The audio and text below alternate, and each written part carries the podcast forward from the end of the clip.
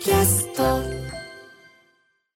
知る若手動かす。荻上チキ。セッション。ヤフーニュースボイスインセッションこの番組はヤフーニュースボイスの提供でお送りします。ここからは Yahoo ニュースボイスインセッションヤフーニュースボイスはインターネットメディアヤフーニュースの中にあるコンテンツで私はこう思う。今これを伝えたいという意思を持つ発信者が自ら視聴者に語りかける動画メディアです。ヤフーニュースボイスと荻上チキセッションがコラボしてインターネット動画とラジオの2つのメディアで配信放送。それがヤフーニュースボイスインセッションです。では今日のゲスト音楽プロデューサーつんくさんです。よろしくお願いいたします。お願いします。簡単にプロフィール紹介させていただきますね。つんくさんは大阪府のご出身。1988年ロックバンドシャ乱Q を結成。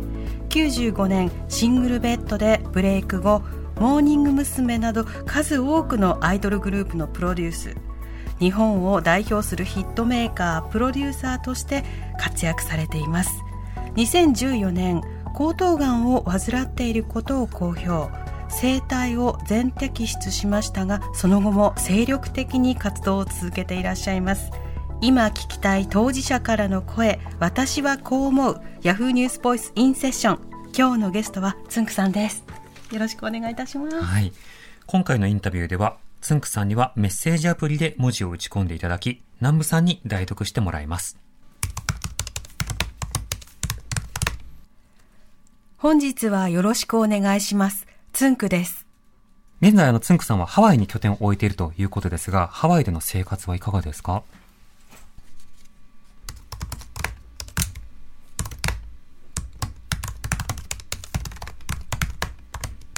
ハワイは僕の体にとっては湿度が安定してて呼吸もしやすくとても合ってます。音楽を考えるにもアメリカという文化を肌で感じられるので楽しいですただ円安と物価高は何よりも強敵ですかっこ笑いさて、あの、今は、えー、癌の発表されてから9年ということになっています。体調は現在いかがでしょうか？あっという間の月日でしたが、ありがたいことに、基本的には充実した毎日で元気に過ごさせてもらってます。癌の告知があった時、そこからその病気について学び始めて、そしてその摘出の可能性というのもお医者さんから聞いたんですか？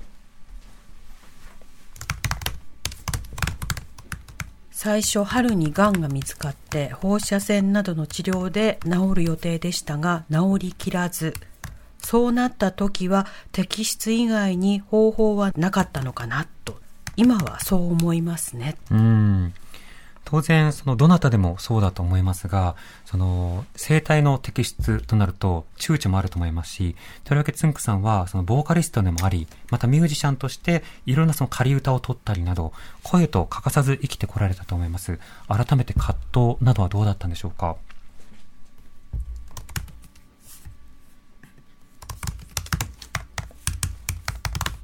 でも葛藤してる時間はなかったですね。もう呼吸するのも苦しいほど大きくなっていたので、うん、そうだったんですね。摘出された後は、そのコミュニケーション手段として、文字を打ってコミュニケーションするというものを行っていますね。とりわけあの、最小の言葉で伝えるということを工夫されていると伺いましたが、その手術後のコミュニケーションの工夫というのはどういうふうにされてきたんでしょうか？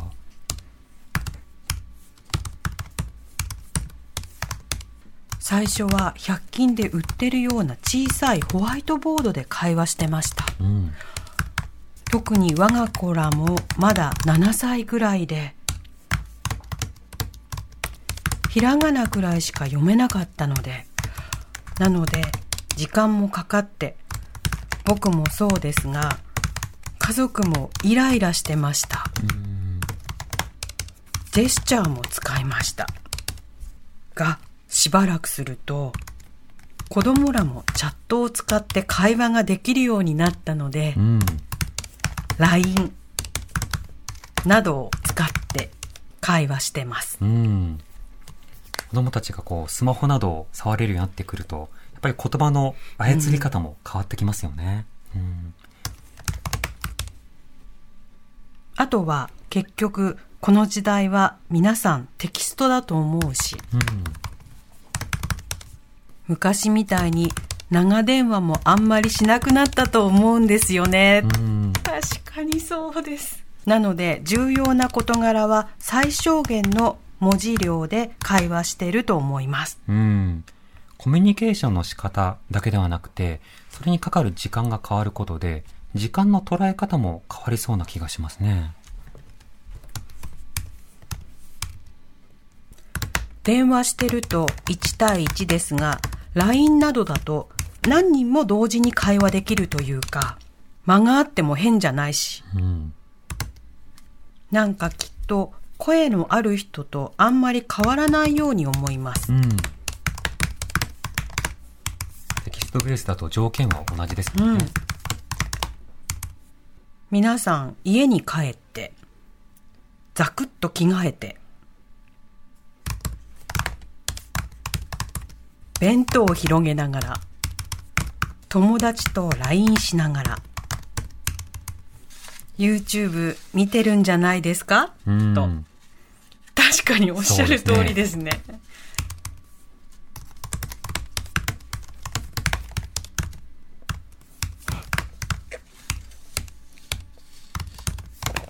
全然変わらないと思いますし、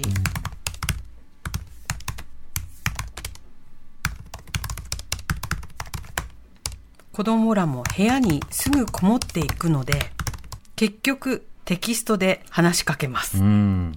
そういうコミュニケーションの手段を今は使われているということです。あの、他のインタビューなどでも拝見したんですけれども、あの、実際に声帯を摘出した後も、音を出す、声を出すという訓練を通われて行っていたと伺っています。この訓練はどういったものだったんでしょうか？僕のような声を失った方々が練習する場所があるんですが、指導者も同じように声を失った先輩方なんです。うん。僕も長らく指導する側でずっとプロデュースしてきましたが、声の出し方という指導を久々に受けた時は新鮮で、うん。まあ、ああ、物事を習うって教える方も忍耐だなって思ったし、うん。褒められるってこんなに嬉しいことなんだなって改めて思いましたね。うん。実際にその摘出の後に、そのようなその声を出す工夫や訓練があるんだということを知ったんですか？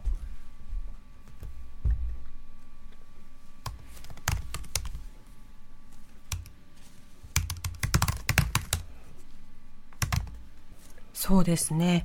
手術する前にガイダンスのようなものがありましたね。うん。なるほど。うん、そうだったんだそして手術の後に繋がったんです。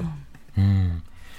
その後も、あの、お仕事をされてますけれども、その仕事の上で、例えば、あの、鼻歌を歌うとか、仮歌を入れるとか、また指導するとか、いろいろな場面で仕事をする上での変化というのはいかがでしょうか？音楽を作るのはとても難しくなりました。うん。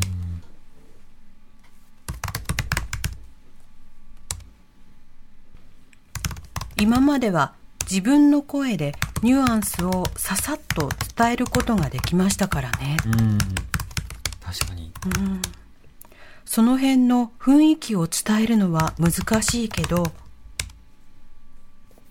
でもテキストでもなんとか伝わるもんだなぁと最近は思います。うん。今までだと実際にちょっとこう歌ってみて、みたいなものを少し試してみたりとか、指示もすぐ出せたけれども、でもテキストでもしっかりと指導はできるという手応えもあるんですか？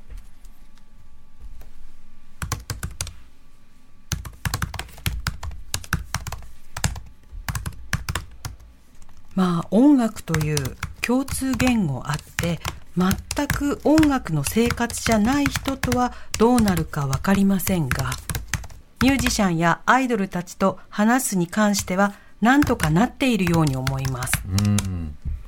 この TikTok などのネット社会、あるいはそのタイパなどがよく言われるような時代の作曲や曲の内容の変化などは何かお感じになりますか？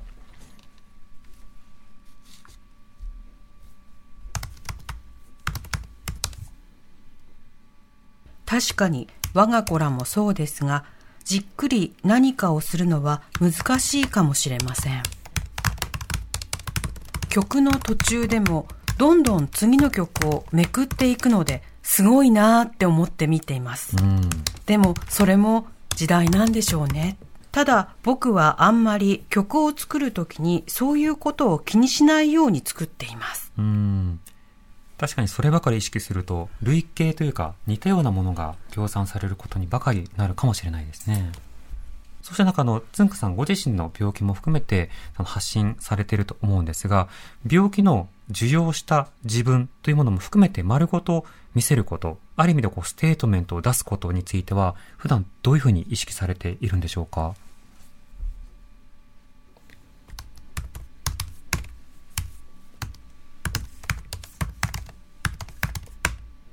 あまり病気後、以前ということを僕は気にしてませんね。作品にどれくらい影響してるかは客観的にはわかりませんが、年齢を重ねることによってそういう変化はあるかもしれませんが、でもそれもあんまり意識してません。うん。同じ病気になった人が、あ、なるほど、つんくさんと同じ病気かということで、ロールモデルにされる方もいらっしゃるかもしれないが、あの、アーティストとしては、病気を乗り越えたつんくさんみたいな形で語られるのも、少し違和感があるということもあるんでしょうか？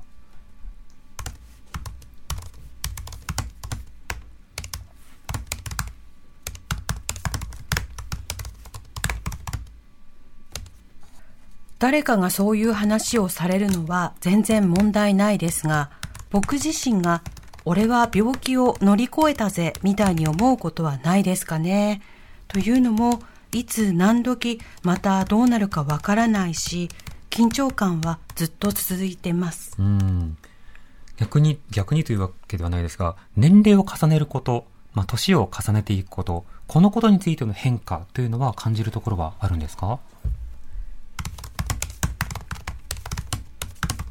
これは病気とか関係なくと思いますが、老眼とか耳が遠くなるとか、どうしようもないんですが、こういうのが今の一番の敵ですね、とうん笑いながら打ち込まれてました。つんくさん。昨日までできてたのに、今日からなんかとか、疲れてるとか、わかりうんます。どんどん体の言いなりになってきますよね。テレビに出る時もメガネなしで出たいんですが、どうしてもタイピングするのでメガネが必要になるんですと。うん。あの病気もそうですし、加齢もそうですが、ともするとそれ自体が気分が沈んだり、落ち込んだり、あの、暗い気持ちでその人生に対して消極的になるということもあると思います。そうした時に、まあ、決してポジティブになる必要は必ずしもないと思うんですが、向き合い方であるとか、同じような病気のある方には、どんな構えがあのあるといいよというのことをお伝えしたりしますか？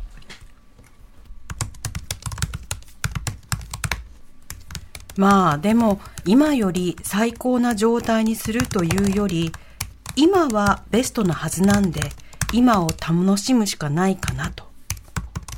少々トラブル問題など起こると思うけど乗り越えるしかないし。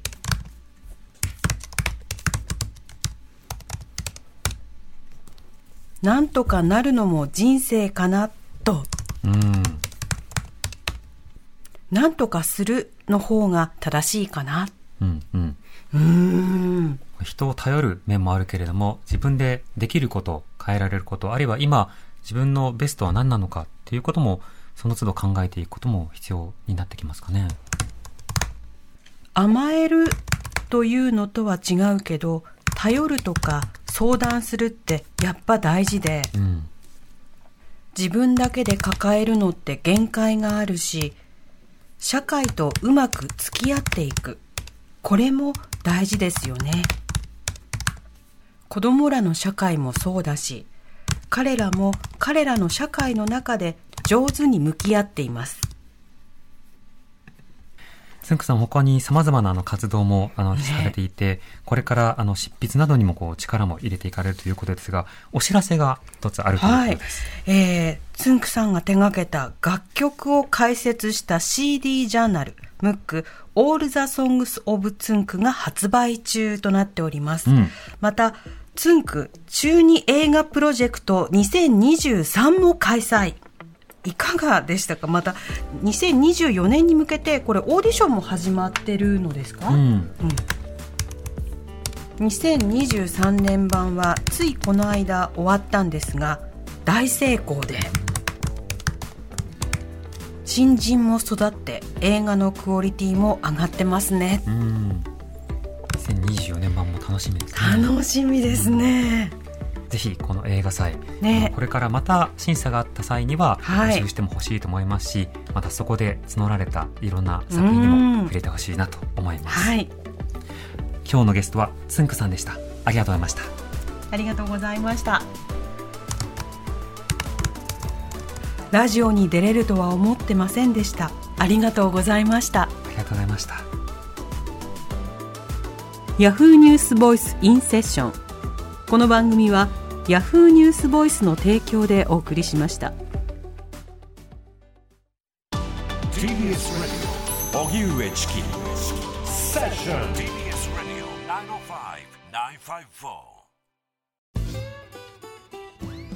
パンサー向井のフラット。木曜日のパートナーを担当する横澤夏子です。